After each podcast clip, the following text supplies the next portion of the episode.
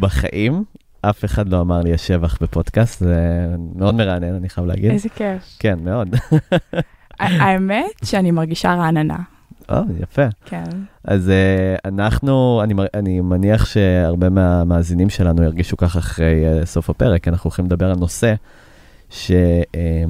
שלדעתי סופר חשוב בתקופה שאנחנו חיים בה, לגמרי. אוקיי? אנחנו הולכים לדבר על כל הנושא של uh, מינימליסטיות. נכניס לזה טיפה, אם תרשי לי, בוודאי. את כל הנושא של טק מינימליזם, ו- ואיך באמת אה, אפשר לשרוד בעולם כל כך אה, דיגיטלי, טכנולוגי, עם כל כך הרבה הסחות דעת, וטיפה לחזור לשורשים, אפשר להגיד. אה, אז איתנו באולפן יעל שמר. שאנחנו נשמע עוד הרבה על הסיפור שלך, ומי את, מאיפה את, איך הגעת למינימליסטיות, אוקיי? שזו דרך חיים, נכון? זו דרך חיים, זאת מתודה, זאת תודעה. אמ, והדרך להצליח בה זה לדעת שזה תהליך. אנחנו נשמע עוד המון על אה, מינימליסטיות ואיך אתם אה, יכולים להיכנס טיפה לעולם הזה. אה, אתם בפודקאסט של סופר טולס, הפודקאסט לעל אנושיות, בו אנחנו מראיינים דמויות שאני תופס אותם, אה, או את העולם שלהם, כמאוד מעניין. ככה במסע לעל אנושיות, כל אחד בתחום שלו, איך אנחנו יכולים להחזיר טיפה מהזמן או מהקשב. שהרבה גורמים לוקחים לנו בעולם הזה. אז uh, אנחנו עכשיו עם יעל שמר, בוקר טוב. בוקר טוב, ואנחנו, בוא, נ- בוא נתחיל רגע בשאלה, איך הגעת בכלל לעולם הזה של uh, מינימליסטיות, ואיפה זה תפס אותך? אמ, אני נולדתי בבאר שבע וגדלתי בלהבים, ובאזור כיתה ז' ההורים שלי אמרו לי שאנחנו עוברים לצפון קרוליינה לכמה שנים, וארזנו את הבית, זה קרה תוך שבוע בערך, ארזנו את הבית, אמ, ועברנו לצפון קרוליינה. אה, מי שלא מכיר, זה- זאת לא המדינה הכי מרגשת בארצות הברית. אה, ומצאתי את עצמי אה, די מהר מנערה פופולרית בלהבים, עוברת להיות אנונימית מוחלטת בתיכון ציבורי אמריקאי. וגם המשפחה שלי, ההורים שלי, ויש לי אח תאום ואחות גדולה, היינו בשוק תרבותי. אתה עובר לפרבר אמריקאי, אה, ומאוד מאוד רוצה שהילדים שלך ישתלבו ויצליחו, ואני בתור נערה הייתי חוזרת כעוסה הביתה, והרגשתי ש... אוקיי, איך אני הולכת להצליח בחיים החדשים שלי? והרבה מאוד מהסיגנלים שקיבלתי בתיכון היו סיגנלים חומריים. Um, סביב הספורט שמשחקים שם, וסביב הבגדים שלובשים שם, וסביב מרכזי הקניות והבילויים. Um, ואני חושבת שבשלב הזה ממש התחלתי לקנות הרבה דברים. Um, וללכת לקניות כבילוי ולהילחץ אתה יודע, מהנשף שהיה, או מה... באמת, מכל אירוע, מה לובשים לאירוע הזה ואיך מתכוננים אליו.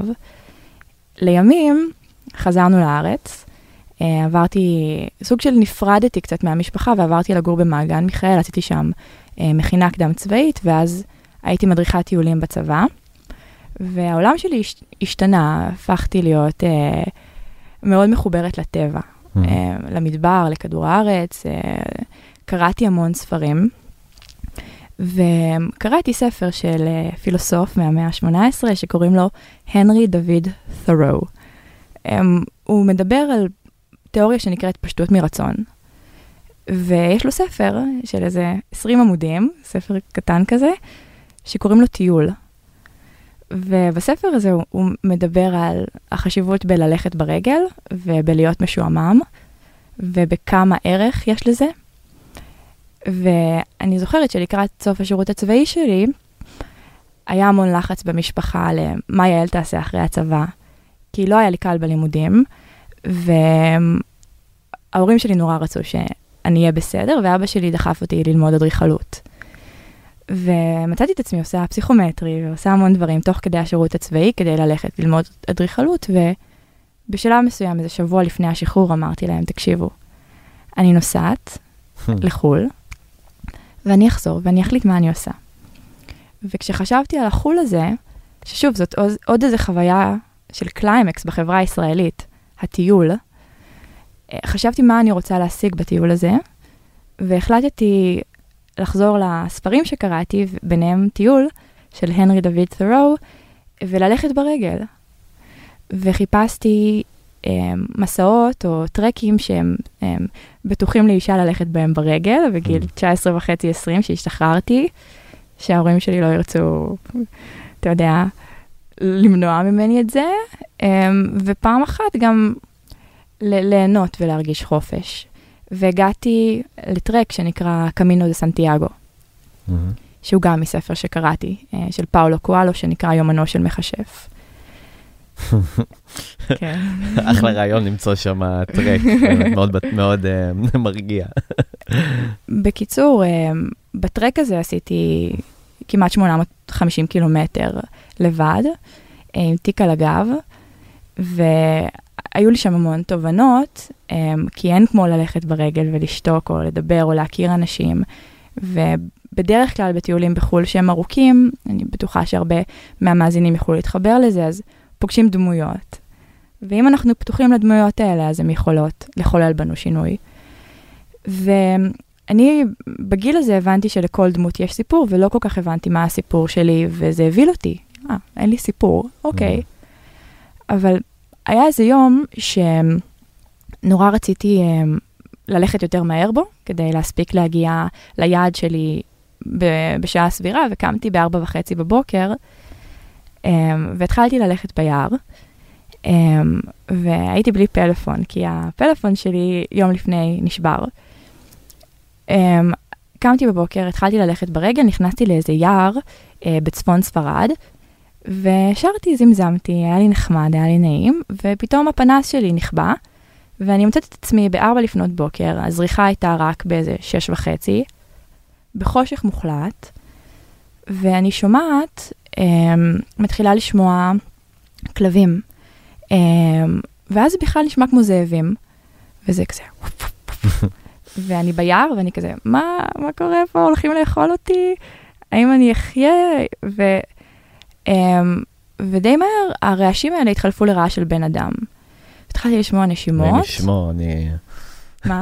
מרגיש בצ'יזבט. התחלתי לשמוע נשימות, ואני, ואז התחלתי ללכת הרבה יותר מהר, השמש לא עלתה, זה היה סצנה די מבהילה, ואז הגעתי ל, לגבעה, ובעצם השמש עלתה, והבנתי שהייתי ליד um, סוג של משק, סוג של חווה עם כלב שמירה, והיה שם בן אדם שישן, אבל בגלל האקו של היער, הכל היה נשמע כאילו זה נורא קרוב. וואו. למה אני מספרת לך את זה? Um, ישבתי על הגבעה ואמרתי, וואו, אוקיי, זה היה מבהיל, אולי אני צריכה להיות טיפה יותר אחראית, אבל ברגע ששמעתי את הזאבים, או את הכלבים, או את מה שחשבתי שזה, לא כל כך נבהלתי. אמרתי, טוב, אם יבוא כלב אני אשתתק, אם יבוא זאב אני אטפס על העץ, לא יודעת, את, את, מצאתי פתרונות, אבל אם יבוא בן אדם, אני, אני אפחד. אני באמת אפחד. ואז מחשבה שהעסיקה אותי לקראת סוף הטיול הרגלי שלי, שבעצם אני לא מפחדת מהטבע, אני לא מפחדת, לצורך העניין, מההתחממות הגלובלית או מהשינויים שקורים לכדור הארץ, אני באמת מפחדת ממה נעשה אחד לשני כשזה יקרה. ומהתגובה האנושית ללחץ, מהתגובה האנושית אחד לשני במצבי קיצון, והחלטתי שאני רוצה להיות בחזית של הבן אדם שמייצר פתרונות חיוביים להתמודדות עם הממשק בין הטבע לבני אדם. Mm-hmm. וטיפה לתת רגע קונטקסט, היום אחרי הטיול הזה, ואחרי באמת, אה, דיברנו גם לפני אה, הרבה שנים שהיית אקטיביסטית, mm-hmm. ולקחת את כל הדבר הזה באמת אה, הכי רחוק שאפשר, טיפה על מה שאת עושה היום, כלומר, איך לקחת את זה ל... לתפקיד המעניין שלך היום? אז באמת, פעם אחת זה מתבטא במינימליזם, שניגע בזה אה, לאורך הפרק, אה, העושר הגדול שיש בלחיות עם פחות, mm-hmm. אבל פעם שנייה זה ההבנה שמינימליזם הוא, הוא קודם כל סדר בחיים, ואחר כך גם תעדוף לעקרונות שלנו, שאצלי הם התבטאו במה אני רוצה לעשות ולעסוק בו. Um, והלכתי ללמוד קיימות, אה, באוניברסיטת תל אביב, זה תואר בגיאוגרפיה, תכנון עירוני וסביבה. אה, ועשיתי חילופי סטודנטים בפריז, שם ממש התעסקתי בנושא, וכשהייתי בפריז, אה, היה לי קורס שנקרא מבוא פוליטי לשינוי אקלים. Um, ובקורס הזה היה מרצה צעיר וככה כריזמטי שאמר שמי שרוצה extra credit שיבוא איתו לאיזה כנס. ואני כזה, אני רוצה extra credit. אז uh, הייתי איתו בכנס שנקרא COP 21, שזה להיום הסכם פריז העולמי שנחתם בין כל מדינות העולם. ובכנס הזה גם הבנתי שהגיע הזמן שאני אתחיל לעסוק בדברים שמעניינים אותי. וגם שהמשבר שאנחנו חווים בעולם הוא יותר משבר דמוקרטי מאשר משבר אקלימי, וזה הוביל אותי ל- ללשאול מה אני עושה בנידון, ולא רק בפריז, איפה שזה מגניב וסקסי, אלא איך אני חוזרת עם זה לארץ ומתחילה לפעול. אה, הייתי במגמה ירוקה שנתיים, עסקתי בתחבורה ציבורית ובתכנון ערים, והרגע המכונן שהיה, זה שראיתי פוסט בפייסבוק באנשי העולם החדש um, לסמינר uh, יזמות חברתית בהרווארד, ואני זוכרת שראיתי את הפוסט הזה והוא קצת עצבן אותי. כי זה עצבן אותי שיש אנשים שמתקבלים לדברים האלה, ואני לא אחת מהם. כאילו ראיתי את הפוסט הזה ואמרתי, טוב, ברור מי הולך להתקבל לדבר הזה. אבל הגשתי מועמדות, והתקבלתי. הפך להיות האנשים המעצבנים שמתקבלים לזה. ו... בדיוק. והייתי שם שבועיים, ושם הבנתי שבאמת חיים בשני עולמות, עולם אקטיביסטי פוליטי, אבל גם חי בעולם עסקי. ושה scale שמעניין אותי ליצור עכשיו זה scale שהוא הוא, הוא מגיע מהעולם הפרטי, והוא מתעסק בצריכה. וזה כבר הוביל אותי לתוכנית יזמות שבה הכרתי את השותף שלי, ישי, אה, ב-MIT, אה, ושם בעצם טולו נוסדה. אז במשפט, מה זה טולו? טולו זה הסטארט-אפ שלנו. אה, טולו היא פלטפורמה להפיכת מוצרים ביתיים לשירותים שיתופיים ברמת הבניין והשכונה. אנחנו בעצם מקימים יחידות חכמות בבניין, שיש בהם מוצרים, אה, החל משואב אבק, סולם, מברגה ועד לכיסאות מתקפלים, אה, מקרן, פלייסטיישן. זאת יחידה מודולרית מגניבה, שלדיירים בבניין יש אפליקציה שמאפשרת להם גישה לאותם מוצרים, כך שבמקום לקנות אתה מקבל בעלות. מקבל גישה למוצרים האלה. מדהים, ואני אגיד לך מה אני אוהב כל כך ברעיון הזה, כי באמת הפילוסופיה שלך של uh, מינימליסטיות ומה שדיברת, העניין הזה של... uh, שאנחנו, או שאת פחות סומכת על בני אדם מבחינת מה הם יעשו אחד לשני, שיהיה משהו רע בעולם. ואני חושב שבאמת זה מאוד, רואים את הפילוסופיה הזאת, היא ממש מגיעה גם לוקחת איזה אינבלר טכנולוגי ו- ו- ובעצם um, מכילה את הפילוסופיה הזאת, וזה מאוד יפה לראות איך משתמשים בטכנולוגיה בשביל ליצור סביבה יותר טובה, בשביל באמת ליצור פתרונות שאולי הם לא יפתרו את uh, בעיית ה... uh, לא יודע מה, התחממות גלובלית uh, או יור... את יודעת, אבל הם יעשו איזה שינוי מסוים ש, שנוכל להתקדם בתור חברה, אז אני מאוד אוהב את זה. ואני חושב שזה גם, אולי נקדיש את הפרק לדבר הזה של... אמ, איך אפשר לקחת מינימליסטיות לחיים שלנו mm-hmm. הפרטיים, גם, גם אה, כאלה שחיים בעולם דיגיטלי ומקשיבים לפודקאסט הזה, וגם בכלל להבין מה זה אומר כדרך חיים אה, להיות מינימליסטי. לגמרי. אמ, רק במילה על טולו, אז אני חושבת שאנחנו פחות שואלים את, את מה אנשים צורכים, אלא איך אנשים צורכים את זה. Mm. ודרך הגישה והטכנולוגיה והאסתטיקה, והמותג, אנחנו מעבירים את הרעיונות של מינימליזם או, או, או, או דרכים אלטרנטיביות ללצרוך לבמה של הרבה אנשים שהחליטו שזה לא בשבילם. וזה מוצר שממש מגניב ליצור אותו. מדהים.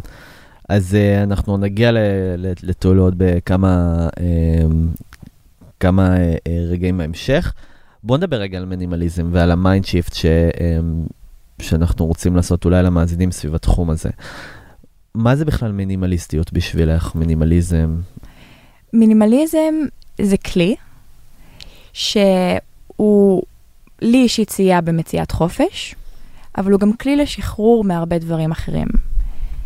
הוא כלי לשחרור מפחד, הוא כלי לשחרור מדאגה, הוא כלי לשחרור ממציאות שיווקית ותרבות שאומרת לנו באופן יומיומי שאנחנו צריכים המון דברים כדי להתקיים ובעצם כדי להיות שמחים. ופעם שנייה, זה מתודה. המתודה של מינימליזם אומרת שבשביל לחשוף ולגלות את הדברים החשובים והחיוניים לחיים שלנו, אין מה לעשות, אנחנו חייבים לעשות downsizing. ה downsizing הזה מתבטא בתעדוף של מה נשאר. ה downsizing הזה מתבטא בלהתחיל ולעשות סדר קצת נוקשה בכל אגף בחיים.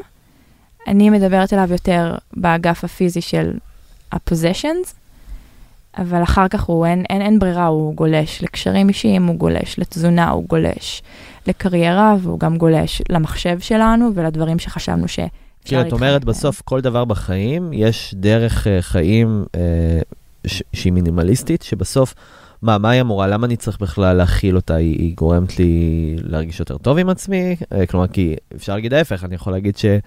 לא יודע מה, דווקא כל הצעצועים והגאדג'טים שיש לי, הם גורמים להרגיש נפלא, אם...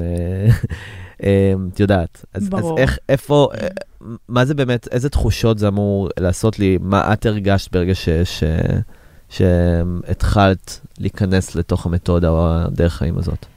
אז קודם כל, אין לינק ישיר בין אושר למינימליזם. אבל גם אין לינק ישיר בין owning a lot of shit לאושר.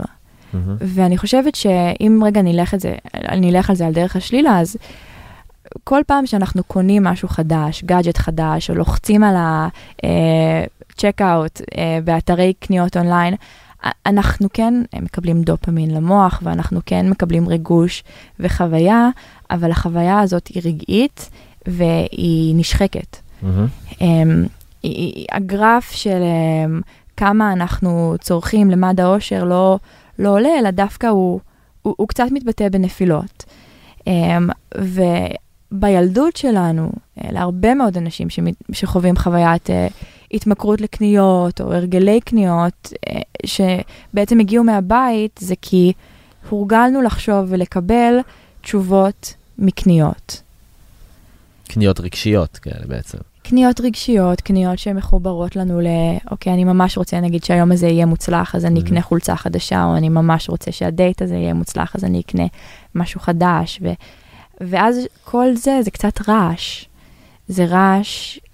למוח שצריך להתעסק בדברים מאוד חשובים, זה רעש שכל הזמן מונע כן. מאיתנו להגיע למטרות שלנו. כולנו שמענו אגב על כל ה... אמ, יש, יש כל מיני כתבות כאלה בפורבס ובזה, שמרק צוקרברג ו- ו- וכל המולטי מיליארדרים האלה, אמ, אז הארון שלהם נראה כמו איזו חולצה אחת מוכפלת באיזה 50, שזו אותה חולצה אפורה או שחורה, או לא יודע מה סטיב ג'ובס לבש, אה, חולצות שחורות עם אה, כזה גולף. אז, אז יש, יש את כל, ה, כל העניין הזה ששואלים אותם למה, למה הארון שלהם נראה ככה.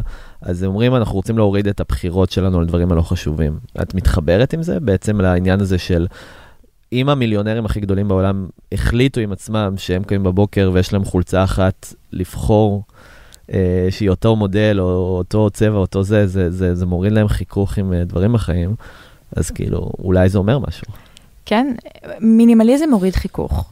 Um, עוד מעט נדבר על הצעדים ל- לעשות, להוריד את החיכוך הזה, אבל כשאתה מוריד חיכוך מהחלטות יומיומיות, שזה מה אני אוכל, מה אני אלבש, על מה אני אדבר בארוחת ערב, על מה, um, איך אני אגיע הביתה, באיזה דרך, כש, וכשאתה יוצר uh, רוטינה שהיא היא מינימליסטית, אה, יש באמת הרבה יותר מקום בראש ללחשוב על דברים אחרים, ואגב, צריך מאוד להיזהר מלחבר מינימליזם ל- רק לבגדים ורק ל- לללבוש את אותם בגדים.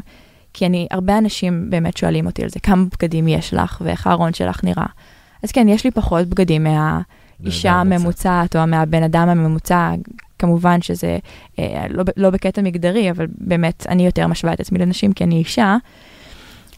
אבל כן, אני, אני אוהבת אה, ל, ל, להיות מגוונת, אבל אין ספק שמאז שהארון שלי הוא יותר פשוט, ואני לובשת ביום-יום די, אותם, די אותו סוג של בגד, אה, זה פשוט לא דאגה יותר שמטרידה אותי. אני ממש חייב להתחבר לזה, ועוד מעט נעשה את האנלוגיה גם לעולם הדיגיטלי. Um, יום אחד קמתי בבוקר ואמר, וראיתי את הארון שלי, שהוא היה מאוד קשה לניהול, אני חייב להגיד, אז אה, אם לא להיות, אה, לא עניין מגדרי, אבל באמת יש לי ארון שהוא, אה, וואו, כלומר, אה, בת זוג שלי כל הזמן צוחקת עליי כמה אני, אה, כמה הארון שלי, שאני לוקח לה את כל המקום, כי יש לי באמת, אה, אה, אני שומר, שומר בגדים ושומר הרבה, ופשוט החלטתי ברגע, אמרתי לעצמי, יש פה המון, בוא נגיד 50% מהבגדים שלא לבשתי בחצי שנה האחרונה. אז עצם זה שהם בארון, כמו שאמרת, מייצרים לי איזה רעש כזה שאני קם בבוקר ואני יודע, אני שואל את עצמי, רגע, ללבוש את זה, ואז אני כזה, לא, נו, זה לא עולה עליי בדיוק טוב, זה לא ככה וזה לא... אבל אני, אוק, טוב, אני אשמור את זה, אולי אני ארד במשקל יום אחד, ו... אז אנחנו אוגרים הרבה הרבה דברים בידיעה שמתישהו אולי אני ארצה ללבוש את זה. אז החלטתי, אמרתי לעצמי, אני לא אזרוק את זה. אני אמ, בעצם אקח את כל הבגדים, זרקתי את כל הבגדים, פשוט הוצאתי- את הארון על המיטה, כזה על המיטה, כן. מכירה את זה, זורק את זה, על. המיטה. ואז אה, לקחתי איזה כמה שקיות ואמרתי לעצמי, אוקיי, כל בגד שלא לבשתי בשלושה החודשים האחרונים, אני שם אותו בשקית. בלי לשאול, פשוט כאילו, לא שואל את עצמי האם אני, לא נכנס סנט, איזה- מבחינה סנטימנטלית מהמם.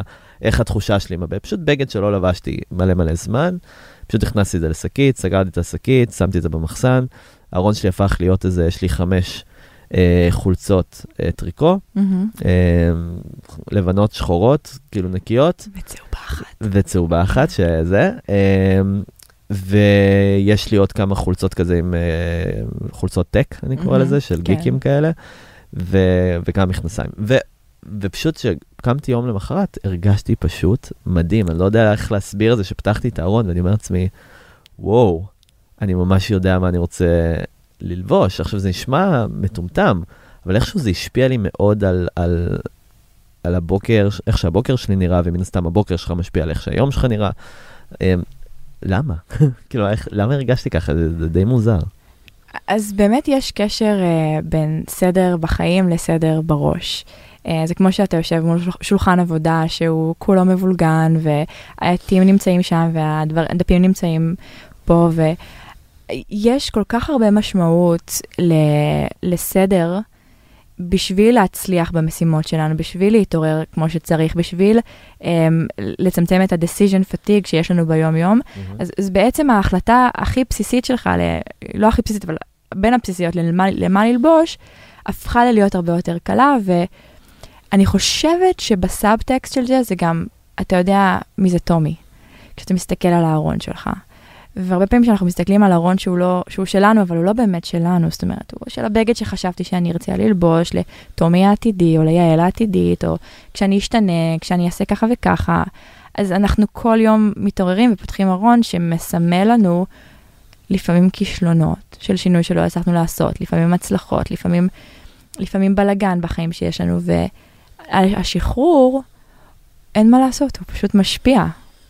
ואיך את היית ממ- ממליצה למישהו שבכלל לא מכיר מה זה מהמם. מינימליזם, ו- ואף פעם מבחינתו זה עוד איזה טרנד אה, תל אביבי, לא יודע, שכמו טבעונות או דברים בסגנון שמתחילים אה, לצוץ פה. אמ, מה היית ממליצה לעשות? מה הצעדים הראשונים באמת להפוך להיות מינימליסט? אז קודם כל, מי שלא שמע על מינימליזם, איזה כיף לכם. Um, זה באמת משהו ששינה לי את החיים. ההמלצה הראשונה שלי זה להשתעשע עם דוקומנטרים וסרטוני יוטיוב. אגב, אומרים יוטיוב או יוטיוב? יוטיוב נראה לי יוטיוב. בארץ, אני לא יודע איך זה בזה, אבל כן. זה כמו הבר הביצה, אני לא יודעת אף פעם איך להגיד את זה. להשתעשע עם, עם פינטרסט, אה, פינטרסט, אה, להשתעשע באמת עם, עם, עם, עם, עם מידע חדש, ובעצם לעורר השראה אה, מהנושא הזה. אה, זה באמת הצעד הראשון. הצעד השני זה להבין שכל, ש, ש, שלכולנו יש דעות קדומות לאיך מינימליסט נראה ומתנהג, אז אנחנו צריכים למחוק את זה. כי המינימליסט שאתה והמינימליסטית שאני הם בהכרח לא אותו בן אדם. אז חשוב שכשנכנסים לתהליך הזה לא לחפש תבניות, כן. אלא לחפש אה, את הצעדים הנכונים בשבילנו. ואולי אם כן לגעת רגע בצעדים האלה, שאני פיתחתי, או שיצא לי באמת אה, לשאול לא מעט, זה, זה באמת קודם כל האינטואיציה. מהמם. אם יש דברים שאנחנו כל כך אוהבים, קולקציה שאספנו, אם אנחנו אספנים של דברים, אם קנינו עכשיו משהו חדש, הכל בסדר, לא צריך להיפטר ממנו.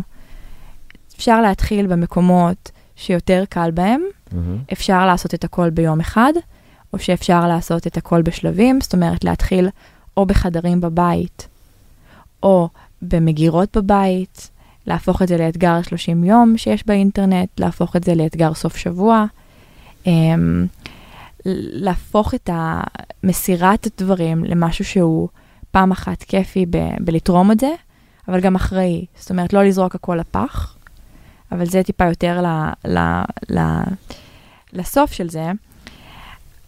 אני חושבת שיש הרבה מאוד תהליכים לאיך לעשות את זה. מי ששמע על מארי קונדו היפנית, שמדברת על, על, על לקחת כל פריט, לחבק אותו, או לשים אותו קרוב ללב ולשאול, האם הפריט הזה מעורר בי אושר, אושר. כן. אושר? does it spark joy? Um, רק אגיד שאתם לא יכולים לחבק פריטים, בסדר? אם באמת הם לא בא לכם. אנחנו לא מעודדים חיבוק פריטים ממש לא, בפודקאסט הזה. ממש לא. um, התהליך שלי עבד יותר טוב באמת, זה, לשים מוזיקה, לקום בשבת בבוקר ולהתחיל לשים את הבגדים, כמו שאמרת, על השולחן, וכמובן להתחיל בארון, זה פשוט היה הכי קל. Um, אחר כך עברתי לשולחן העבודה שלי, ואחר כך עברתי למשהו שהיה ממש קשה, שזה היה ספריית הספרים שלי. כן. מגיל מאוד צעיר אני אוהבת ספרים ואוספת ספרים, ועברתי לגור בכל מיני דירות, והספרייה תמיד הייתה בכניסה לבית, וזה היה, היי, תראו איזה חכמה אני. ואז כשאתה מוסר את זה, זה קצת אה, סוג של הסופר פאוור שלך, שכזה fades away, כן. אבל התהליך שעוברים בתוך זה, זה לא, אנחנו הסופר פאוור של עצמנו ולא הפוזיישנס שלנו. אז הספרים היו תהליך שהייתי צריכה לעבור, אבל כשבוחרים את התהליך, אז, אז זה, זה משהו שמאוד עוזר להתחיל, אבל חייבים לזכור שמינימליזם זה כמו כושר. אתה לא עושה כושר שבוע ואתה כזה, אה, אוקיי, די, סיימתי עם כושר לכל החיים, כי אני חתיך והצלחתי, ו... כן. לא, זה, זה משהו שהוא הוא כמו קרדיו, צריך לעבוד עליו אה, כל כמה חודשים לעשות סדר מחדש, לא להתחיל במשהו שהוא דרסטי מדי, ואני בטוחה שעכשיו הרבה אנשים שהתהליך הזה מעניין אותם יגידו, רגע, אבל אני גר עם ההורים, או יש לי בן או בת זוג שהם בחיים לא יסכימו לזה. מהמם. אני חושבת שבהיבט הזה, אז כל אחד צריך להסתכל על המחיה האישית שלו ולשאול איפה פה קודם כל אפשר לחולל את השינוי הזה, ואז להיות הדוגמה המהלכת, וזה באמת הדבר שהכי מזמין אנשים. יש עוד משהו שיש לי קצת בעיה איתו במילה הזאת, מינימליסטיות, כי הרבה פעמים שאתה אומר למישהו תהיה מינימליסט, אז הרבה פעמים לוקחים את זה למובן הזה של אה, מה, אני אקנה דברים זולים, או אני כאילו אהיה כזה, כאילו המינימליסטיות יש לה גם, זה דו משמעות, זה כאילו... סגפנות, או... בדיוק, זה כן. כזה, טוב, אז... אה, ו- ודווקא העניין זה שאני פוגש הרבה אנשים שבאמת הם, אני סופר מעריך אותם, הם גם אנשים כל כך מוצלחים עד ביניהם, ואני אני רואה שהם באמת, אה, הם כל הזמן מדברים על מיני- מינימליסטיות וזה שהם לא קונים הרבה דברים, אבל אז אני רואה אותם באמת עם הדברים הכי יקרים בעולם, בערך. את יודעת, התיק, אז זה תיק שהוא חבל הזמן, לא יודע מה, של 200 דולר ומעלה. אה, אם זה, הם יכולים לקנות את, ה, את המקבוק הכי הכי משודרג שיש, ב, והרבה פעמים אני שואל אותם, כאילו, איך זה הולך עם הדרך חיים הזאת? אה, וזה כל כך מתחבר, כי המינימליסטיות זה בסוף, זה לא להעמיס על עצמך יותר ויותר ויותר מדי פרטים, אבל ה- בוא נגיד ה trade-off, או הדרך שבה אפשר לעשות את זה הכי טוב לדעתי, זה פשוט לקנות, אם אתה כן מחליט לקנות משהו ש, שמשדרג אותך, נגיד מחשב, אז תקנה את המחשב הכי טוב. כן. כאילו, כי זה משהו שיכול ל, לש, ל, להיות איתך למשך שנים, שש שנים, שבע שנים, ואתה תטייל איתו בעולם, והוא, והוא יכניס לך, יעשה לך ביזנס, ו, ו, ו, ודרכו אתה תוכל להגיע להרבה דברים uh, בהמשך.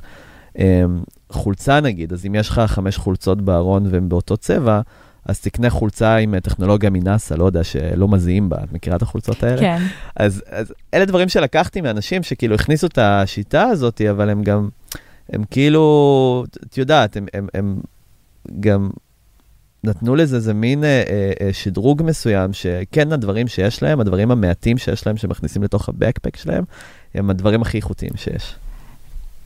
אני מזדהה, אני חושבת שמאוד חשוב um, להבין כמה דברים. ברגע שנכנסים לעולם המינימליזם, אמ, אנחנו לא צריכים להחליף את מה שיש לנו במשהו יותר יקר, אנחנו קודם כל צריכים להתחיל את ה downsizing ולעבור איזשהו תהליך של מה חשוב לנו. פעם אחת מבחינת איזה רכוש משרת אותי, נותן לי ערך, האם הקולאז' על הקיר כבר uh, מעורר בי השראה או לא, האם אני שומר בגדים כי סבתא נתנה לי אותם ולא נעים לי, או כי החברים הביאו לי ליום הולדת. זה תהליך אחד. ברגע שמפסיקים לצרוך באופן קומפולסיבי או באופן uh, שבועי או חודשי, אין מה לעשות, מתפנה כסף. Mm-hmm. ואני חושבת שגם הרעיונות של איך גם מייצרים יותר כסף, שזה אולי בכלל לפרק אחר, גורם לך לשאול, אוקיי, אז, אז אולי אני לא אקנה שלוש חולצות ב-100, אולי אני אקנה חולצה אחת ב-150, והיא תחזיק לי ליותר זמן. ואולי הג'ינס שאני כל כך אה, חיכיתי לקנות כי חסר לי ג'ינס, כי הג'ינס שלבשתי אותו שנתיים איננו, אז אני יודעת מה נוח לי, ואני יודעת מה אני רוצה שיעבור את הכביסות כן. המשמעותיות האלה. ואני ממש מסכימה עם, ה, עם הגישה של לקנות את הכי טוב, אבל גם להכי טוב יש בני דודים, כן. שגם אותם אפשר לקנות. כן. ועוד משהו, ש...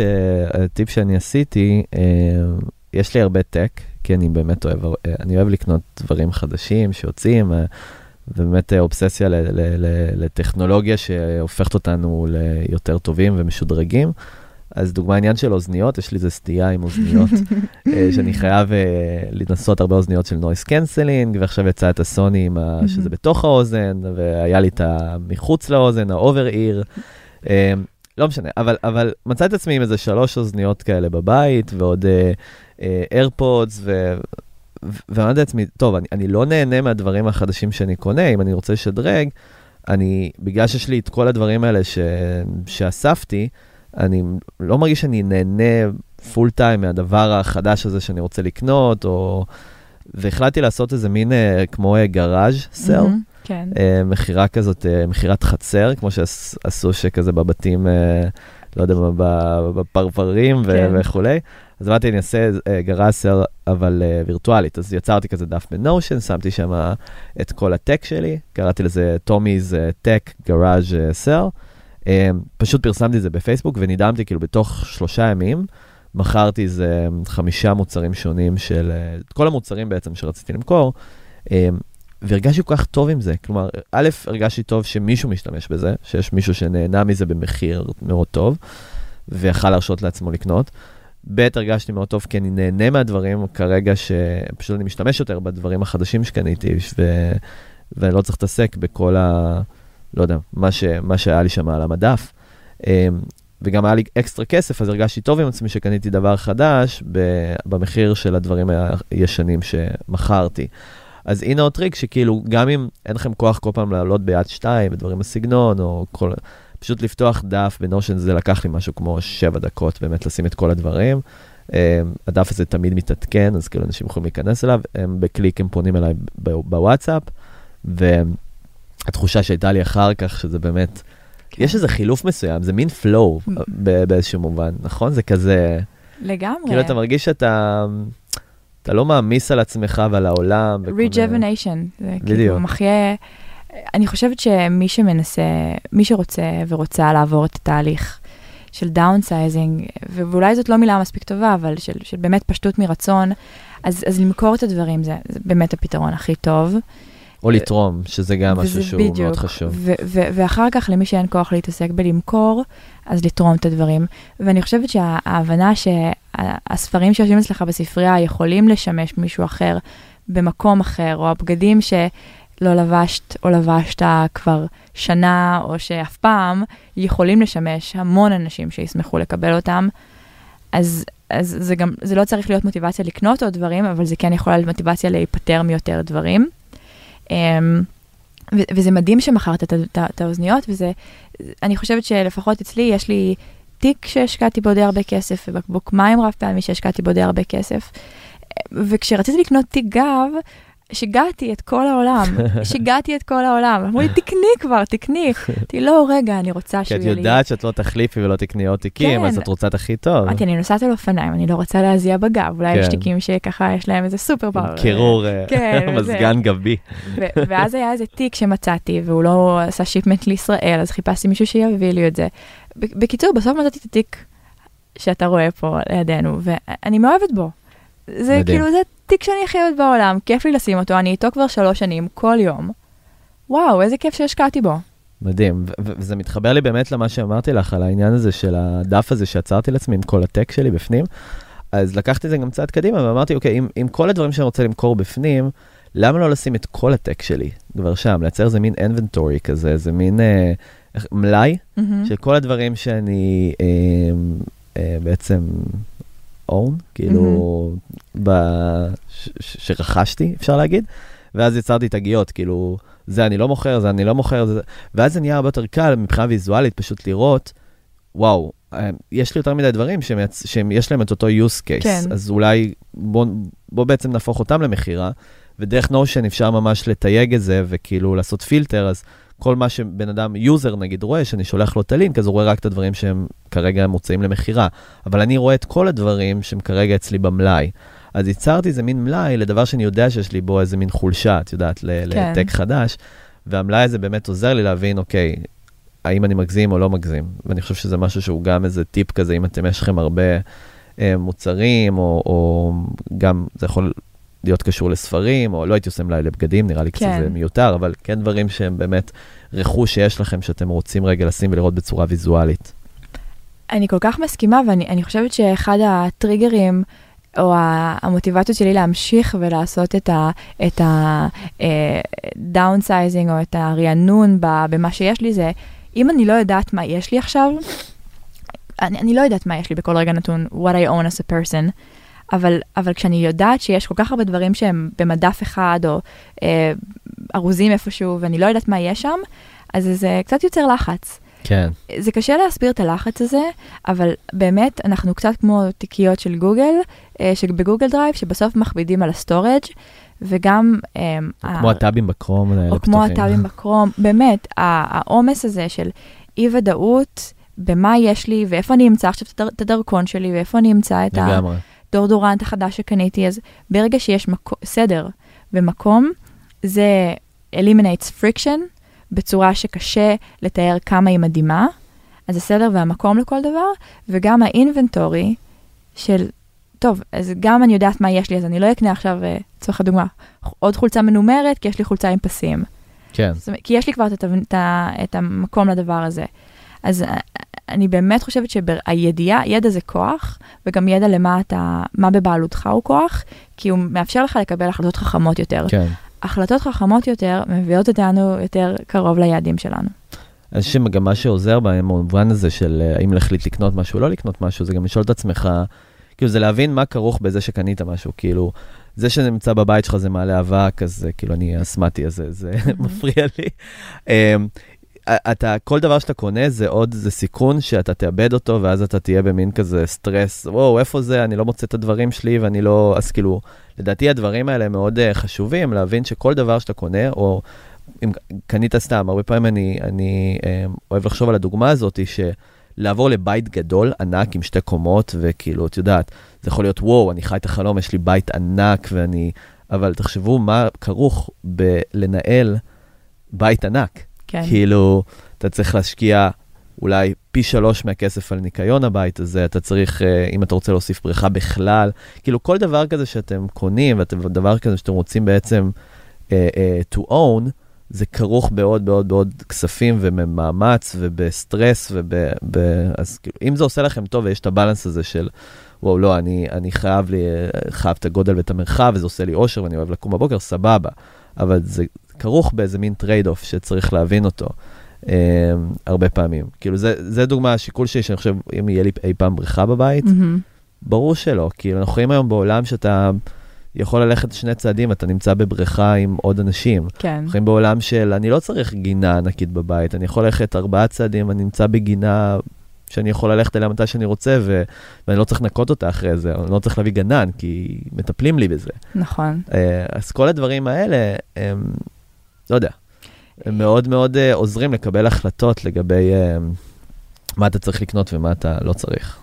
ואולי רק להרחיב על עניין הבית הגדול, אני גרתי בפריז אה, אה, סמסטר שלם שלמדתי שם, וגרתי בדירה באמת כמו החדר של הארי פוטר, שיש לו מתחת Hmm. למדרגות, משהו מאוד קטן, מיטה וכיור, והשירותים גם היו במסדרון, כי זה כן. דירות אה, ש- בצרפת, ה, באמת, כאילו, של המשרתים שגרו שם.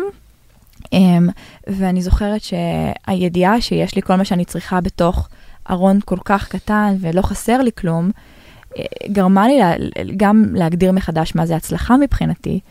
ויש תיאוריה שנקראת סטואסיזם, uh, שהסטואים היוונים מלפני אלפיים שנה, אה, הם גם דיברו לא רק על, הם לא דיברו על מינימליזם כי לא היה עדיין את בעיית הצריכה, אבל הם דיברו על חוסן נפשי ועל מינימליזם רגשי. אה, לפחות ככה, זו האינטרפרטציה שלי, אז אה, הם מדברים הרבה על, על, על בן אדם צריך לדעת מה זה לחיות בלי כלום. כדי לדעת שכשהנורא מכל יקרה, הוא ידע להסתדר. Hmm. עכשיו, טים פריס מדבר על זה לא מעט. הרעיון בסטואסיזם זה, זה רעיון של ארבע עקרונות. אחד מהם זה לדעת שאתה צריך לעבוד קשה עבור המטרות שלך, אבל ברגע שהתוצאה מגיעה, היא לא בהכרח קשורה אליך. זאת אומרת, לדעת שיש דברים שהם מעבר לכוחות יכול שלך. Um, ונקודה שנייה זה לחיות לפי העקרונות שלך, ולא לפי מה יש לך או מה אין לך, או, באמת שזה יהיה הבסיס שמצמיח אותך כבן אדם. Um, ויש עוד כמה עקרונות, אני לא זוכרת אותם בעל פה, אבל לדעתי הרעיון של מינימליזם, הרעיון של לייצר תשתית ומתודה לחיים שלנו, um, פשוט עוזרת גם to thrive. עכשיו, למה דיברתי על פריז? כי דיברת על בתים גדולים, והרבה מאוד מהכשל שיש בחברה שלנו סביב תרבות הצריכה, נבע מזה שבאמריקה התחילו באמת לבנות בתים נורא נורא גדולים, ואם בית גדול מגיע אחריות גדולה, צריך למלא אותו, כי אם לא זה נראה ריק. נכון. ואז אתה חי בבית, ואני זוכרת שעשו איזשהו ניסוי עם סנסורים, כמה אחוז מהבית שלך אתה אשכרה הולך בתוכו.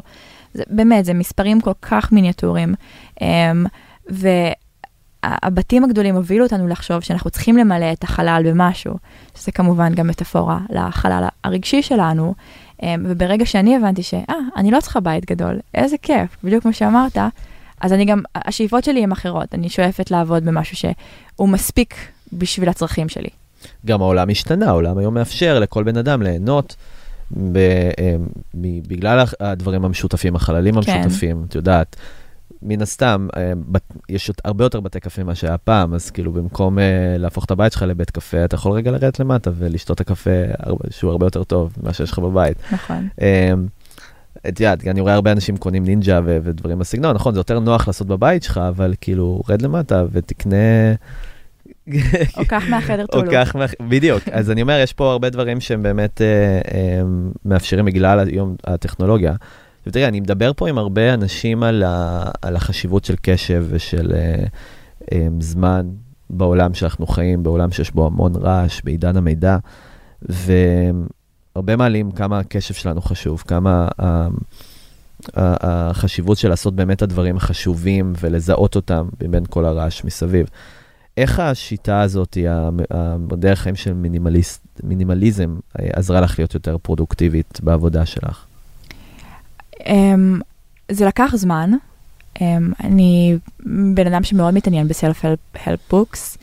קראתי לא מעט, הקשבתי לא מעט פודקאסטים מגיל מאוד צעיר. כן, אה, דיברנו על הספרים המשותפים, נכון? זה היה כן. Essentialism ששנינו כן, קראנו, כן, שאגב, ספר ממש ממש. מומלץ, כן. שלדעתי אה, מינימלי- מינימליזם צריך להפוך להיות essentialism, לדעתי שם הרבה יותר טוב. זה, האמת שאולי נעשה לזה rephrasing כן. בשלב הזה של. הפודקאסט. essentialism זה מהותיות, זה הדברים המהותיים. גם למילה מהות יש אנרגיה מאוד טובה בעיניי. יותר טובה, כן, ה essence. בדיוק. ולדעת מה ה essence שלך כבן אדם, זו שאלה קצת עמוקה. והיא חשובה להישאל, חשוב לשאול אותה, חשוב לדון בה, חשוב לחיות אותה. אמ, פרודוקטיביות היא, היא תוצר של החלטות, והיא גם תוצר של הבנה של מה היום אני עושה שמונע ממני להיות פרודוקטיבי.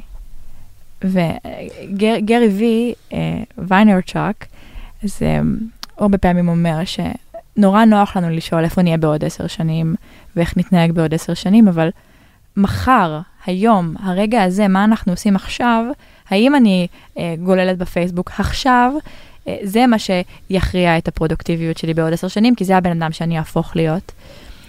מינימליזם זה אה, עזר לי בפרודוקטיביות בכמה דרכים. התעדוף החומרי שעשיתי, הוביל את זה שהבנתי שתעדוף זה, זה, זה בעצם הדרך לנצח. בלי לתעדף, וכשאני אומרת לתעדף, אני גם מתכוונת ב- to make sacrifices ולהגיד כן לדברים שממש ממש אני רוצה, ולא כן. לדברים שהם, אה, שאולי אני לא חייבת לעשות. יש uh, משפט בספר, לדעתי, שאומר, if, if it's not L yes, כן, it's, it's a no. no, כן. משהו בסגנון. Uh, כן, שאני מאוד אוהב את זה, כאילו אם זה לא uh, כן שאתה משתגע, וואו וואו, איזו הזדמנות מדהימה, אני חייב לעשות את זה, אז כנראה אתה צריך להגיד לדבר הזה לא. אני מדברת על זה הרבה עם חברים שלי, שאני מנסה להכניס לעולם שלי, או שאנחנו פשוט חברים, וזה קורה באופן טבעי. שיחה מאוד uh, שכיחה. אוי, אני חייב ללכת לאירוע הזה, יכעסו עליי אם אני לא אבוא, אני חייב לעשות את המשימה הזאת. ואני אומרת, כמה פעמים אני שומעת את המשפט הזה ביום יום, אני שואלת אנשים, do you really have to? כאילו, הרבה פעמים אנחנו מרגישים אשמה נורא גדולה כלפי אנשים אחרים, או לחיות את החיים של אנשים אחרים רוצים שנחיה, וזה קודם כל הדבר הכי לא פרודקטיבי שאפשר לעשות. ו... לחיות את סדר העדיפויות שלך לפי אנשים אחרים. ממש ככה, ואתה מדבר על זה הרבה בהיבט של הבוקר שלנו והטכנולוגיה, אבל אצלי התעדוף והלדעת להגיד לא לדברים מאוד עזר לי, כי הייתה שנה ש, שרציתי לעשות הכל. הייתי ועשיתי תואר שני במדעי הסביבה, אה, הייתי אקטיביסטית, הייתי בכנסת, רציתי לדבר, רציתי, באמת גם רציתי לראות את עצמי באירועים הכי חשובים של התחום שלי, והייתי ככה ככה, כאילו הרגשתי שאני המתמחה לא הכי טובה, שאני הסטודנטית לא הכי טובה, שאני הדוברת לא הכי, לא הכי טובה, והיום בטולו, ו... וכאילו אולי זה גם בגלל של... של... שלהקים סטארט-אפ דורש ממך כאילו את ה-280 אחוז כל יום, אני, אני פשוט עושה רק את זה. רק את זה. מדהים. ויש בזה המון חופש. יש בזה כל כך הרבה חופש. עכשיו, אני חושבת שלאנשים צריך להיות תחביבים וצריכים להיות uh, קשרים משמעותיים, ברור, אבל באמת לבחור אותם בקפידה. יש, אה, בספר מדבר, הוא מדבר על uh, um, שלוש אמיתות. שמאוד מאוד נגעו אליי, כאילו, והתחלת להזכיר את, את הדבר הזה שאמרת שיש הרבה אנשים שפונים אלייך ואומרים לך, אני חייב לעשות את הדבר הזה, או אני, לא יודע, זה, זה חשוב, הכל חשוב, אני, אין, אין, אין סיכוי, אבל אני, כאילו, את יודעת, הרבה דברים ש, שבאמת, הם, אנשים לפעמים מתבלבלים בין ביזינס לפרודוקטיביות. כאילו, זה שאתה, מבחינתי פרודוקטיביות, זה, זה לאו דווקא לעשות המון המון דברים ולהיות אה, אה, עסוק. בעבודה שלך. פרודוקטיביות זה להבין במה אתה אמור להיות עסוק ואיך אתה עושה את זה בדרך הכי טובה. ואני חושב שהשלוש אמיתות האלה שדוברו בספר זה קודם כל להחליף את ה mindset שלך אה, דרך שאלה של שלוש אה, אה, שאלות, או דרך חשיבה של שלושה דברים, שאחד מהם זה אני בוחר, אוקיי? במקום אני חייב. אז mm-hmm. אני בוחר ללכת לאירוע הזה, במקום אני חייב ללכת לאירוע הזה. זה כבר משנה את, ה, את התעדוף שיש לך, כי אם בחרת משהו, זה אומר שאת יודעת על מה ויתרת. דבר שני שיש שם זה שרק מספר דברים הם, מאוד קטנים הם חשובים. נכון. Okay? אוקיי? באמת, רוב הדברים בחיים לא חשובים, אם תחשבי על זה. אם אני אסגור לך את, את הפייסבוק שלך לחודש, כנראה שאת, uh, הכל יהיה בסדר. לגמרי. את לא תרגישי שפספסת יותר מדי דברים. רוב הדברים שאנחנו בעצם, בעצם עסוקים בהם ביום-יום, הם לא, הם לא כל כך חשובים. רוב האירועים שאנחנו הולכים אליהם, רוב הפגישות שאנחנו עושים ביום-יום, רוב המשימות שאנחנו עושים, הם לא באמת חשובים, אם חושבים על זה רגע. יש מספר מאוד קטן של דברים שאנחנו נוכל לזהות אותם, שהם באמת, היה להם את האימפקט המשמעותי ביותר, את ה-80% הזה של הפרטו. והדבר השלישי זה ש... אני יכול לעשות כל דבר, אבל אני לא יכול לעשות הכל. נכון. אני חושב שזה משהו שהוא בעיניי היה מאוד מרגיע, כאילו להבין שאני יכול לעשות כל מה שאני רוצה בעולם, כאילו, לא בקטע של כאילו להתלהב, כן. אבל איפה שאני אשים את הפוקוס שלי, איפה שאני אשים את האטנשן שלי, אני כנראה אשיג את מה שאני רוצה להשיג. אבל אני לא יכול לעשות את כל הדברים האלה שאני רוצה לעשות. אמ, וזה מתחבר למה שאמרת על טולו, ש... הנה, הייתי יכולה לעשות כל כך הרבה דברים, הייתי יכולה לשנות בכל כך הרבה דרכים את העולם, אבל החלטת למקד את האנרגיה שלך בידיעה שאם את תמקדי אותה, יצא הכי הרבה אימפקט, ובאמת תוכלי לגרום למשהו לקרות, מיקדת את זה על סטארט-אפ ספציפי, אמ, אמ, שהוא, ואת יודעת, וכל הפרויקטים צעד שלך, וכל הדברים שאת אה, מתנדבת בהם וכולי וכולי, שמת את זה על אולט, כי אמרת, אני חייבת להיות על זה. וזה משהו שהוא לדעתי מאוד נכון אה, בעולם שאנחנו נמצאים בו. אני, אני כל כך מסכימה, אה, גם עם העקרונות וגם עם איך שאתה תופס את הדברים, יש פחד נורא גדול בלהגיד לא. לגמרי. זה קצת מפחיד, אה, כעסו עליי, אני, אני לא אהיה באירוע חשוב, אבל כשמתחילים להגיד לא, זה נהיה מה זה כיף. ו- זה משחרר באיזשהו מובן. זה משחרר, וגם הכן שלך יותר אמיתי. אז למה אנחנו מפחדים? כלומר, אנחנו בעצם פוחדים לאכזב אנשים? זה הקטע? אז אני חושבת שכמו שכשאנחנו הרבה פעמים קונים דברים, אנחנו קונים אותם בשביל מישהו אחר, בשביל Mm. מה יחשבו לנו במשרד, בשביל איך אני אראה באירוע הזה או, כן. או, או ביום הזה, וכאילו הרבה פעמים הקניות שלנו מעורבות בהמון מחשבות על אנשים אחרים ואיך הם יתפסו אותנו, או שאנחנו קונים בשביל ההורים שלנו, באמת יש המון תיאוריות על זה. אז, אז, אז גם להגיד לא, זה, זה שוב פעם להיות cut up in someone else's story. Mm. אז איך, איך אומרים, איך אומרים לא בצורה שהיא עוזרת לי לא להרגיש כמו דוש ו... מדהים. אה, אה, קודם כל, כל אחד ואחת צריכים לשאול את עצמם, מה הפרויקט חיי כרגע? ואם זאת לא, אם זה אין פרויקט חיי, אז, אז מה הדבר שהכי חשוב לי להתקדם בו? אם, אם אני ממלצרת בשביל לסיים את התואר, ו, אז, אז, אז אולי להשקיע בכמה קורסים האלה. אה, ואם אני עכשיו עובדת בעבודה חדשה כדי לקבל את ה promotion, אז, אז, אז להשקיע בה, וגם אפילו ב promotion, אתה יודע, יש כל כך מעט דברים שהכי ישפיעו על הפרומושן הזה, Mm. בהתנהגות שלנו, ב-showing up, בלהיות attentive, בלהיות במודעות, ב-to show up lively. Um, אז, אז להגיד לא, זה כשיש לך את התעדוף מול הפנים כל הזמן. ואז זה לשאול, היי, זה קשור לת... לדברים שאמרתי שחשובים לי? אולי לא, אולי אני אוותר על זה. ואז זה פעם הראשונה להגיד לא ולהסביר, פעם שנייה להגיד לא, ו- ואולי גם לא לתת דין וחשבון, להגיד, אני מצטער, אני לא יכול. האמת שזה, אני חייבת להתוודות. זה, היו עכשיו המון חתונות, המון חתונות. ו, והייתה איזו חתונה שלא כל כך, רציתי שלא שיכולתי לבוא אליה. ופשוט אמרתי לאנשים שהתחתנו, תקשיבו, הם- באמת, הם לא החברים הכי קרובים שלי, ש... וזה נושא ככה שקשה לדבר עליו בחברה הישראלית, אבל כן. כזה, אני, אני ממש אוהבת אתכם ומאחלת לכם המון מזל טוב, ואני אשמח שנשב לבירה אחרי החתונה ושתחזרו מהר לחדש, אבל אני לא אוכל להגיע לחתונה. לא, ש. לא שיקרתי. ואיך זה נתפס? והם אמרו, טוב, יעלי, אה, ת- הכל בסדר, תהני ונדבר כאילו אחרי. לא הייתי. צריכה לשקר. כן, גם לא היית צריכה כזה לאשר, ואז לא להגיע, ואז זה בעצם כן, הכי מגעיל, כי... כן, כן. והרוב זאת, אשכרה סיטואציה שרוב האנשים בוחרים לעשות, כן. כדי to twist it all around, ו... נכון. כאילו לא נעים להם, אז הם כבר, הם עושים עוד יותר גרוע, כי הם בעצם משקרים, או שהם הם, הם, הם גורמים לי יותר נזק, כי הם לא מודיעים שהם לא מגיעים-. שזה מאוד נכ- נכון, אני חושב שבסוף, אני זוכר שלפני חמש שנים, הם, הייתי כזה, נכנסתי לעולמות ה marketing, ובאמת, אה, הם, ישר נכנסתי להובלה של, של כן. כן. את יכולה להתחבר, איך זה מרגיש שאתה כזה בתפקיד אה, שהוא כזה חדש לך והכל, והתייעצתי עם הרבה אנשים, וביניהם איזה, איזה מנטור בתחום, אה, בתחומי השיווק, בן אדם שאני סופר מעריך, שהוא היה CMO בכמה חברות, והראיתי לו את ה-to-do list שלי, שזה היה איזה 20 פריטים שם וכולי, הוא אמר לי, תקשיב, פעם מישהו אמר לי טיפ, ואני רוצה להעביר לך את זה, ואני רוצה להעביר לכם עכשיו את הטיפ הזה, שאולי זה הטיפ אה, הפרודוקטיביות הכי גדול ששמעתי אי, אי פעם, כמה שהוא פשוט.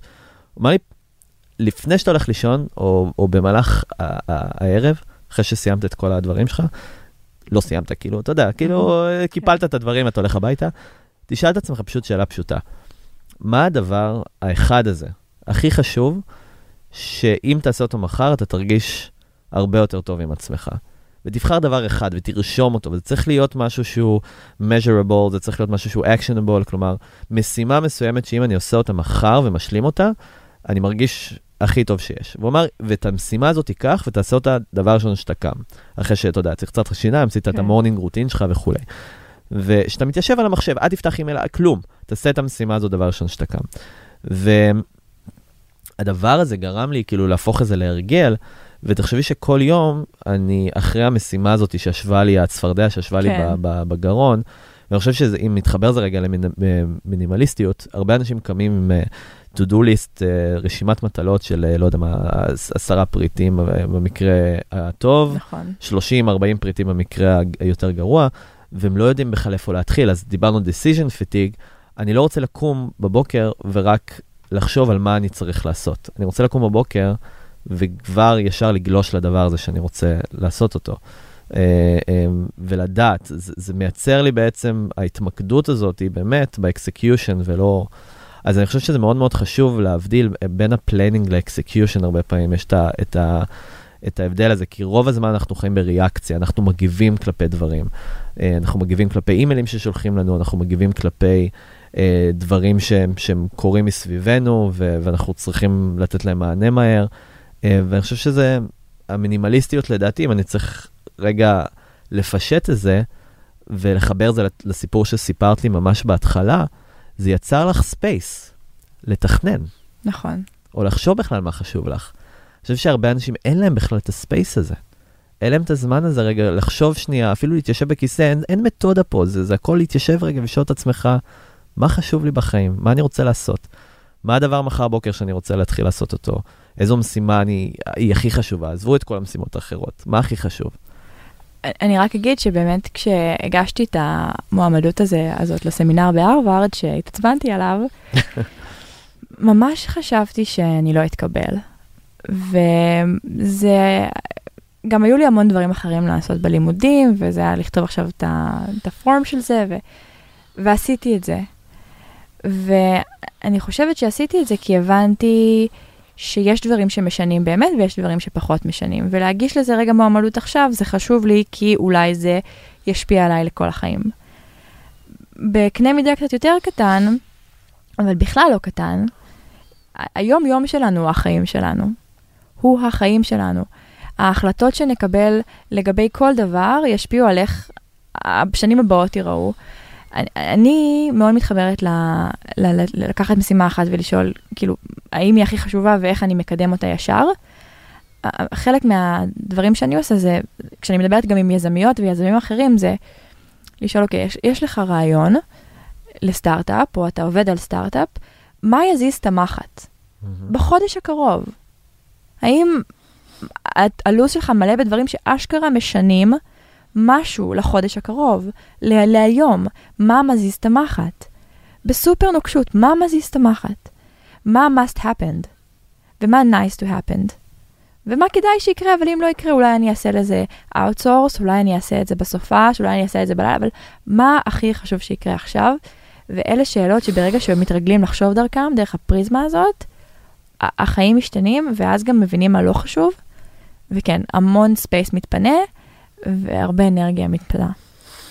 אז יש, אז, אז אני רוצה רגע לקחת את זה, באמת העשר דקות האחרונות, באמת אה, לדבר טיפה על digital uh, minimalism, mm-hmm. כלומר מינימליסטיות דיגיטלית, uh, והרבה, uh, כולנו מרגישים את ה downgrading האנושי הזה, uh, שהרבה פעמים קורה בגלל שטכנולוגיה פשוט יוצרת המון המון רעש בחיים שלנו, עם המון פלטפורמות צריכה שונות.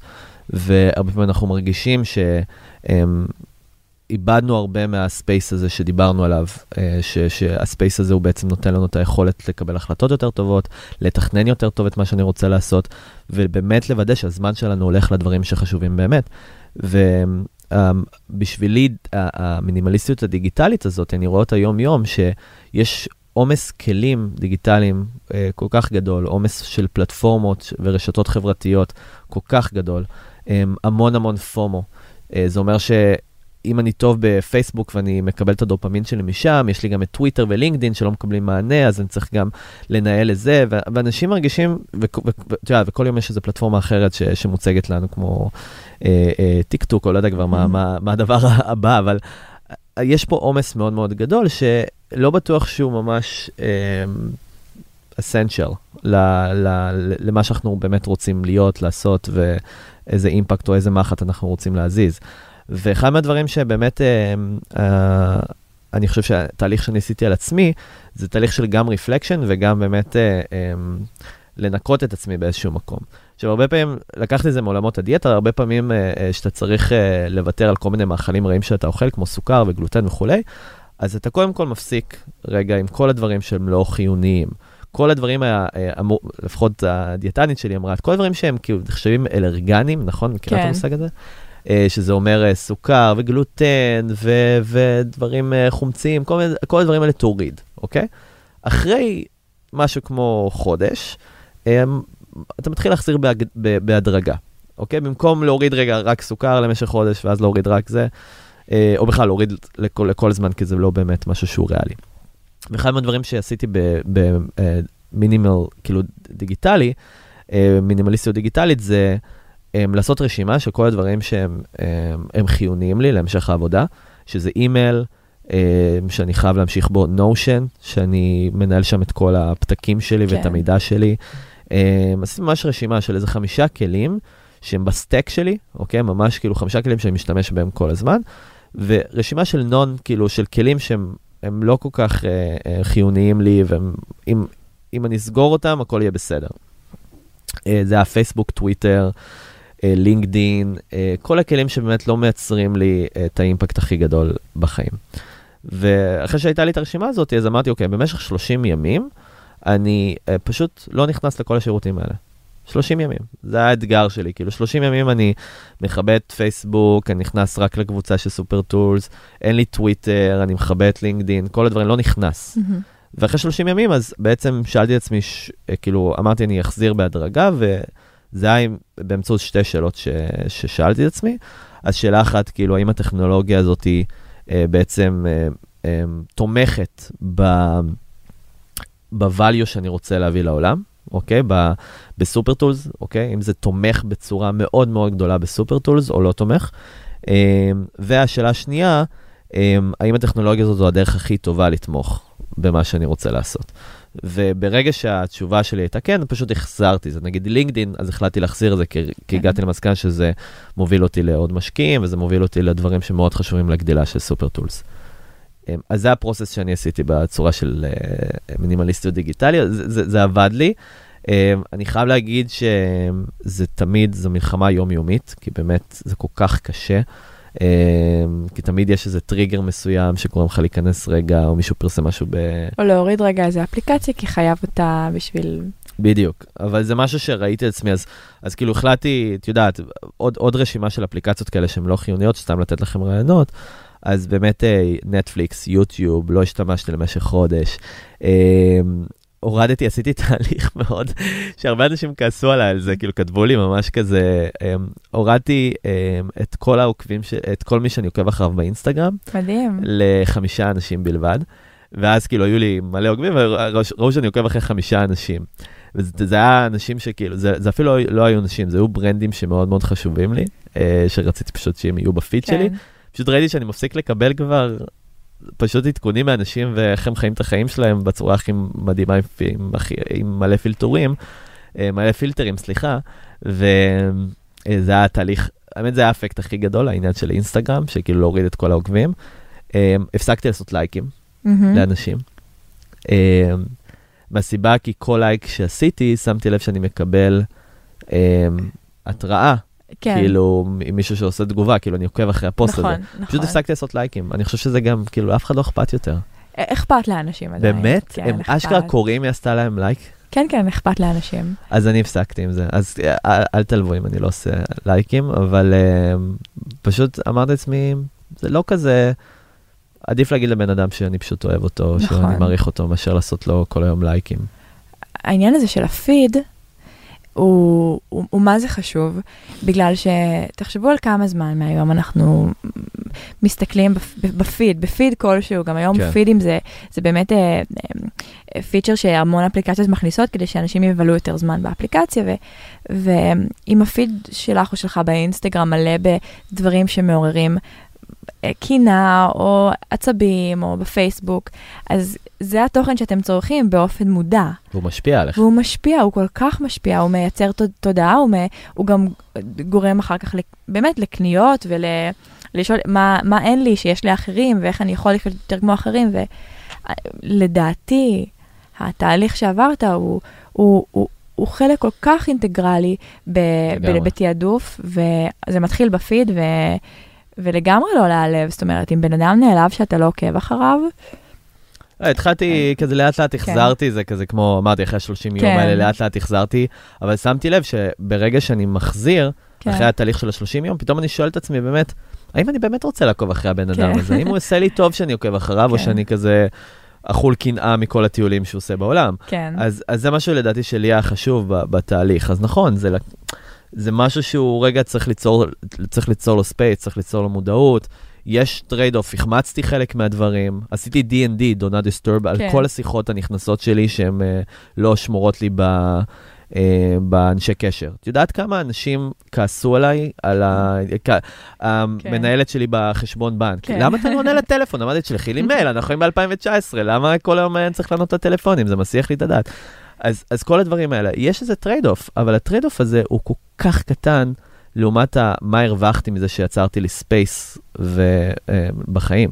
נכון. אה, אגב, דיברת על פייסבוק, עשיתי משהו עוד יותר רדיקלי. אה, אני הכר- הכרזתי פשיטת רגל על ה newsfeed. אה, השתמשתי בכלי שנקרא Newsfeed Eradicator, פייסבוק Newsfeed Eradicator, שהופך את הפייסבוק לפייסבוק light, ובעצם מה שהוא עושה, הוא חוסם לך את ה newsfeed. אתה רואה רק כאילו משפט מעורר השראה מאיזה, כל פעם מישהו אחר, מ Gary Vee, לא יודע, כל מיני מדהים. אנשים בסגנון. יש אגב תוסף רק ל Gary Vee, אז רק משפטים שלו. אה, ואתה קניתי. לא רואה יותר, אתה לא רואה יותר אה, את ניוספיד, אתה לא רואה מה אנשים כותבים. אה, אבל אתה יכול להיות פרואקטיבי ולהיכנס לפרופילים של אנשים. כן. אה, אתה יכול לעקוב אחרי אנשים ולהכניס אותם ל-VIP ואז לראות נוטיפיקציות מהם. ואתה יכול להיכנס לקבוצות, שזה תכלס הדבר הכי משמעותי היום בפייסבוק, קבוצות נכון. סגורות, ש... שמביאות לך ערך. בדיוק. אמ, לגמרי, אני, כל ה... אתה יודע, הכלים האלה זה כלים שהגיעו לעולם שלנו, אפליקציות ששינו את העולם, הפכו אותו ליותר מחובר, ו, ובאמת נכנסו לנו לכיס כאילו it's a must. והיום יש איזושהי התעוררות של, אוקיי, איך אנחנו צורכים את זה? עם כל המידע שיש לנו לגבי ההשפעות של, הדבר, של הכלים האלה, איפה אני בוחרת לצרוך ואיך אני בוחרת לצרוך. אמ, זה הזמן לשאול את השאלות האלה ולהיות גם קצת נוקשים איתם. ועוד משהו שכזה, כזה לקראת סיום, אה, אחד מהדברים שבאמת אה, אנחנו רואים אה, מבחינת מינימליסטיות ועולם הצריכה זה גם התראות בטלפון, שדיברתי עם המון המון כן. אנשים על זה, אבל אה, מה שבאמת, אה, הדבר שאני הכי מחבר אותו למינימליסטיות, שמרוב מרוב עצים לא רואים את היער, אז באמת, מרוב התראות שיש לנו, לא באמת רואים מה חשוב. נכון. ואם את מחזירה את זה רגע לעולם, את יודעת, הקדום, קדום, קדום, שהיינו עם ביפרים. זוכרת את כן. ה... זה אני ש- זוכרת, בטח. ומה ה- המשמעות של ביפר, שזה כאילו It's- it's an ההתראה, urgent, נכון, כן. זה ההתראה של העולם היום, כן, אז בביפר, אם קיבלת זמזום לחגורה, זה כנראה היה משהו חשוב. זה כנראה משהו ש... שאמרת לעצמך, אני צריך לעצור את כל מה שאני עושה, זה באמת לרופאים היו איזה, היה איזה וכל מיני... אז אם אני מגביל את זה לעולם, התראה, מה התראה בעצם אומרת? תעצור את מה שאתה עושה, כי יש פה משהו חשוב. ומה היום נהיה?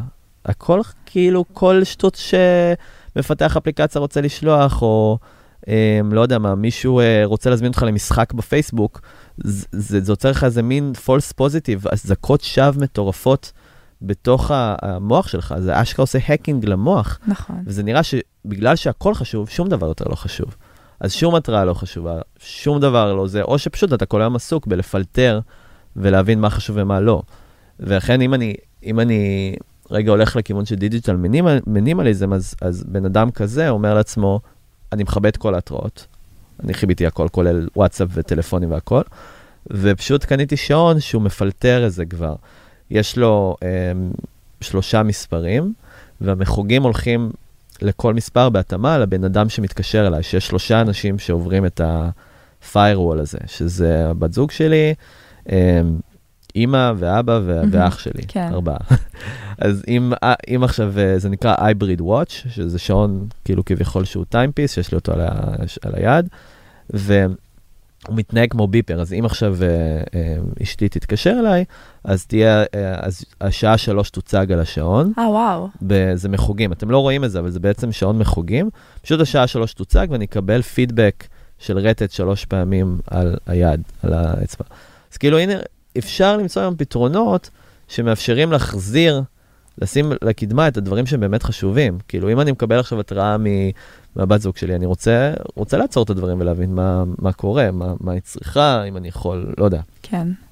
או הגננת, או לא יודע מה. אני רוצה להתחבר ל... דיברת על עצים ודיברת על, על הפיד, ולי, אולי ככה גם לסיום, היה לי איזה, איזה רגע בפייסבוק שהבנתי שאני צורכת שם מידע ואני רוצה לשנות את זה, וגם יש לי איזשהו מחסום, היה לי איזשהו מחסום נורא גדול בלהעלות דברים שהם עם טיפה יותר משמעות מבחינתי. ואני זוכרת ששמעתי, אה, חשבתי הרבה על השראה. ושמעתי אה, את עמיעד לפידות, שהוא אקולוג, והוא מדבר על, אה, על זה שלכל דבר בעולם יש אפשרות לייצר השראה. ואם חושבים על כדור הארץ, המקום הזה, עם כל התקוות וכל החלומות שלנו, אנחנו היום לוקחים ממנו יותר מאשר אנחנו יכולים לתת. לתת וגם להשאיר לדורות הבאים. ו, וזה משהו שנורא נורא נגע בי, והוא מדבר על עצים. אם חושבים על יצורים חיים אחרים שהם לא בני אדם, אז קח את העץ לדוגמה, העץ אה, קולט פחמן, וכשהוא גדל, אז הוא גם מנקה את החמצן, והשורשים שלו אה, מפלטרים את מי התהום, והעלים שנופלים לו מזינים את האדמה. זאת אומרת, כל יום שהעץ צומח, העולם נהיה טוב יותר בגללו. ואם ניקח לדוגמה ציפור, אז ציפור היא, היא גם, היא, כשהיא אוכלת פירות, אז היא מנקה את העץ, ואז היא יכולה גם דרך המקור שלה להעביר את הזרעים למקומות אחרים, אבל ציפור גם שרה, והיא מעוררת השראה גם בקול שהיא יוצרת.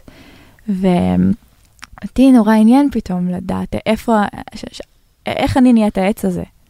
איך, איך הצמיחה שלך הופך את העולם ליותר טוב כל פעם שאת צומחת קצת. בדיוק. מדהים. וזה חולל בי גם שינוי מאוד עמוק, אבל גם בפייסבוק, אז אמרתי, טוב, אני צורכת שם, אני רוצה לייצר קונטנט, ואני רוצה שהניוז שאני מביאה, יהיו, יהיו חדשות שחשובות לי ומעניינות לי, ואני רוצה לעצב אה, אה, את הפיד או את הדבר הזה שהוא כלי היום בחיים שלי לצרכים שלי, וזה ממש מדהים, ראיתי איך שכשאני כותבת שירה בפייסבוק, או כשאני כותבת דברים, אז יש איזשהו uh, network effect, או social, social proofing, שאנשים אומרים, אה, זה מספיק בטוח לעשות את זה בתקופה הזאת, אז הם גם מפרסמים, ו, ו, וזה היה ממש כיף לראות, ואני חושבת שהשאלה הזאת על How can I be more like a tree, היום היא, היא ה-North Star מטריק שלי. טוב, אז uh, אני מאחל לך שבאמת תצמחי. לכיוונים מדהימים, ותמשיכי לעשות באמת uh, כל כך הרבה טוב לעולם. וזהו, לי היה תענוג, אני מקווה שגם לך, זה היה שעה ו-12 דקות. וואו. כן, uh, ויאללה, אני בטח תבואי לעוד דברים פה. כיף. כן, נדבר עוד על, uh, כי זה באמת דורש איזה ארבעה פרקים לפחות. לפחות, כן. מינימליסטים. כן, תודה יעל. תודה, תומי.